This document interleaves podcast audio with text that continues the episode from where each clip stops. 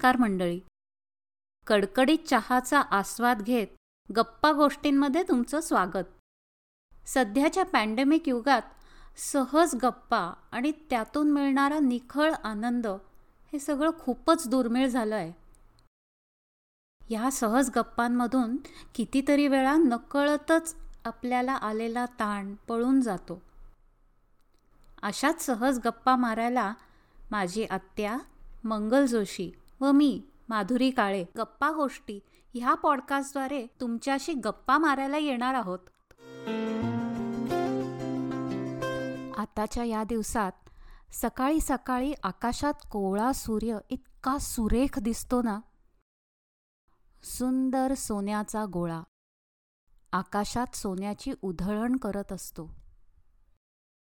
सहजच ओळ गुणगुणली जाते. पूर्वी दूरदर्शनवर लागायची बघा.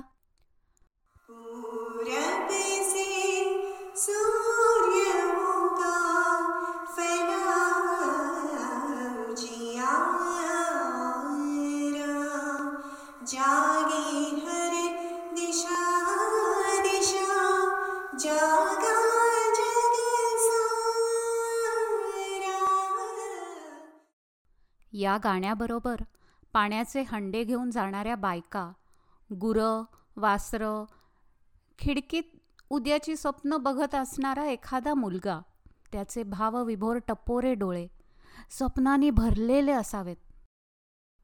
खरंच माणूस स्वप्नांवरच तर जगतो. ही स्वप्न नसती तर तर विचारच करवत नाही. कारण नेहमी स्वप्नांना आशेचे पंख लावून आपण आभाळात उडतच तर असतो. म्हणूनच तर आपल्या आजच्या वर्तमानाला अर्थ असतो. जीवनाला अर्थ त्यामुळेच तर येतो.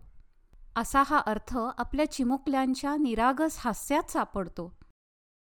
गाई म्हशींचे डोळे पाहिलेत तर किती विलक्षण बोलतात. एखाद दिवशी झाडांना पाणी घालायचं राहिलं तर ती आपल्याकडे उंचावून उंचावून बघतात. पाणी मागतायत असंच वाटतं. माझी आई पूर्वी म्हणत असे अगं झाडं ना माझ्याशी बोलतात. तेव्हा त्यातला अर्थ गवसला नव्हता. मध्ये ना मी एक लहानशी फिल्म बघितली. त्यात एक स्त्री जवळच्या नातलगांच्या मृत्यूने पार विस्कटून गेली होती. हसायचं तर पार विसरली होती. होता होता एक दिवस बाहेरून घरी आली तर थंडीने कुडकुडणारं मांजराचं पिल्लू जणू तिची वाट बघत होतं. झालं. तिला गरम दूध दिलं ते मांडीवर बसलं आणि टुकटुकीत डोळ्यांनी तिच्याकडे बघायला लागलं. आणि काय मग? निर्व्याज हसू परत आलं की? आज फेसबुकवर ऐंशी वर्षाच्या खेडवळ आजी नुकत्याच एका महिन्यापूर्वी शिकून सूर मारून पोहताना दिसल्या. खरंच असं जीवन भरभरून जगायला मज्जा येत असेल नाही का? विचार केला तर जाणवतं की कित्येक दिवसात प्राजक्ताचा चाफ्याचा मोगऱ्याचा भरभरून सुगंध भरून घेतलाच नाही. तरीही वसंत फुलतोच. तसं रोज रोज जगावं की मरावं हा प्रश्न असताना सुद्धा अरुणिमा सिन्हासारख्या तडफदार लढणाऱ्या मुली त्यांच्या आयुष्याशी लढतच असतात की. अरुणिमा सिन्हा जिला दुर्दैवी घटनेने अपंगत्व आलं. पण ती न खचता कृत्रिम पायाने एव्हरेस्ट शिखर धडपडत चढली. ती जणू परमेश्वराला विचारतच होती की अजून काही संकट देतोयस? कारण तिची भरभरून जगण्याची इच्छा तिला शक्ती देत होती. ह्याच विचारात मी थोडी पुढे चालत गेले. तर कानावर हे गाणं ऐकू आलं.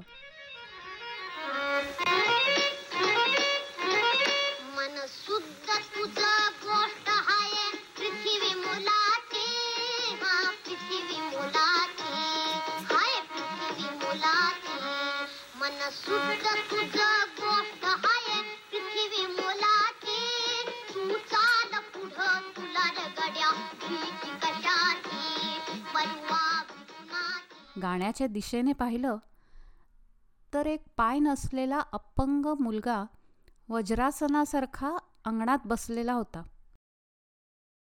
मिटलेल्या पायांपुढे त्याने खडूने पुढचे पाय चितारले होते. आणि त्या काढलेल्या पायांकडे बघतच त्याचे भान हरपलेले होते. हा मुलगा नक्की अरुणिमाच्या पठडीतला दिसतोय. नक्कीच यशस्वी होणार. कारण ह्या मुलाला जीवनातल्या सौंदर्याची नजर आलीये. त्यामुळे स्वतः हरवून तो बसलेला आहे. आजूबाजूच्या जगाचं भान त्याला नव्हतं. ही त्याची भावावस्था फारच स्पर्श करून गेली. तो आत्मिक आनंदात हरवून गेलेला होता. आणि इतर दिव्यांग मुलांप्रमाणे दीनवाणा भावपरिस्थितीमुळे आलेला कडवटपणा त्याच्या वाऱ्याला पण नव्हता. वाटलं संवाद साधावा त्याच्याशी. पण त्याची ती मनोज्ञ अवस्था मोडाविषयी वाटेना. या क्षणी तो आनंदाचे डोही आनंद तरंग अशा अनुभूतीत होता. त्याच्या स्वप्नांसाठी परमेश्वराकडे प्रार्थना करणं नकळतच त्याला काही मदत करणं एवढंच माझ्या हाती होतं. आजचा एपिसोड कसा वाटला हे नक्की कळवा व आमच्या गप्पा गोष्टी ह्या पॉडकास्टला सबस्क्राईब करा. लवकरच भेटू. नमस्कार.